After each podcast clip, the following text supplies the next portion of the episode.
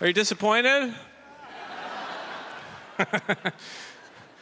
There's always a moment every show I get out on stage. There's a lot of excitement. I feel excitement, and people are happy, and there's applause. And then I get on stage. There's a very small moment, and I just feel the whole room go, "No, thank you." That's where I start, right there. Just not for us, not tonight.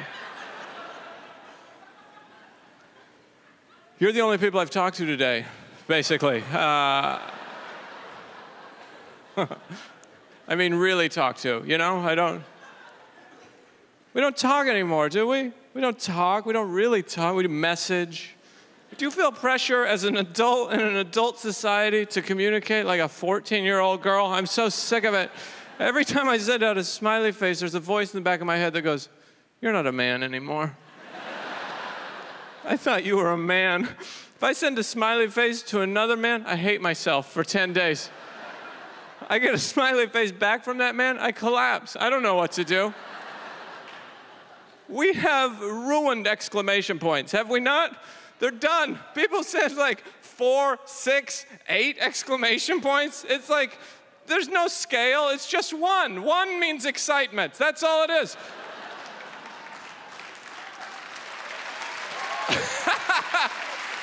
yeah. If I send one exclamation point now, I feel like people go, Is this sarcasm? I don't know what this is.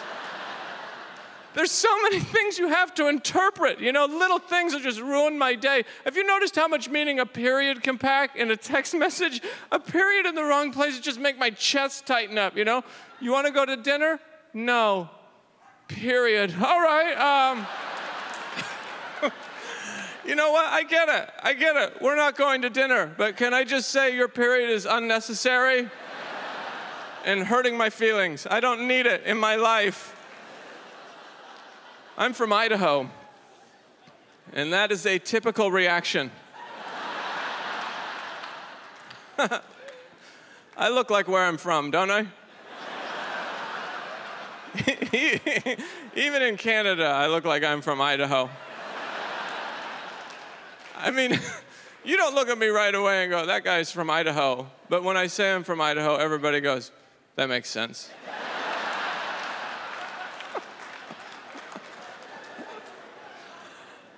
I live in New York City. Very smooth transition from Idaho. There's just this attitude. New Yorkers believe this if you can make it here, you can make it anywhere. They say that about their city. You've heard that. If you can make it here, you can make it anywhere. That's not true. That's not true. I'm from a town of a thousand people in Idaho. Do you think they could make it there? they couldn't make it there. What happened? I don't know. He wandered off looking for gluten free cupcakes, and three days later, we found a body. Turns out he couldn't make it here. It's like New York City is like maybe the easiest place to make it. You get lost, but you pop up out of the subway and go, oh, the streets have numbers, and I see six delis. I think I'm gonna live.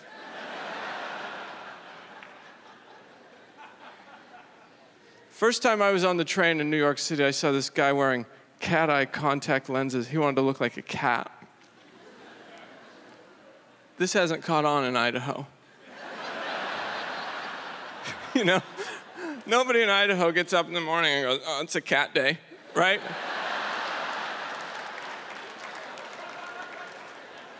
Nobody's cruising around on their tractor looking like a cat, you know? this guy's very into it. And nobody cared. That's what really blew my mind. Nobody cared. I just want to go, this is a person, everyone. Uh, you're being fooled. I don't know why I'm the only one who sees through this. I think he wants attention. So I got down, I looked him right in the cat eyes, right? Just mano y gato. I looked him right in the eyes. Just went, They're kidding, kidding, kidding, kidding. He didn't even laugh a little bit. How do you not laugh at that? That's hilarious. I think he was depressed, so I pulled out my laser pointer and he had fun with that. He was all over the place running in. People are interesting, you know. I saw a guy on a bicycle built for two all alone. That'll really bum you out, won't it? He was on the back. Now, to me, to me, that just screams low self-esteem, doesn't it? I just, I just wanted to shout, learn some leadership skills. Take charge of your life. Turn, man, turn. Every time I see a little kid on a bike now, it takes me back to my childhood. That was a big part of my childhood, having a, having a bicycle, right? But every time I see the kid on the bike now, he's got a helmet and pads on, which is weird. It's weird to me because when I was a kid, the only bike safety I worried about is if the kid riding on the handlebars had a good grip. That's all I cared about. You remember that? Do you remember riding with the kid on the head? The driver can't see a thing. You know, that's a curb, you idiot. Turn. We're gonna die. Next thing you know, you're laid out on the street, take a handlebar right in the gut. Do you remember that pain? Do you remember just, uh, someone help me get my mom. I can't breathe, I'm gonna die, I'm gonna die. Don't you think it's weird as adults, we never get the wind knocked out of us, but as kids, four times a week maybe? I mean, if I got the wind knocked out of me today, 99% sure I'm calling 911.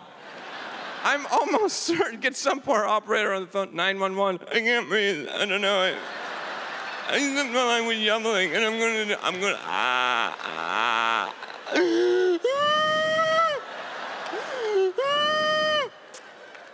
No, I'm still here. Listen, you're not gonna believe this, but it just went away.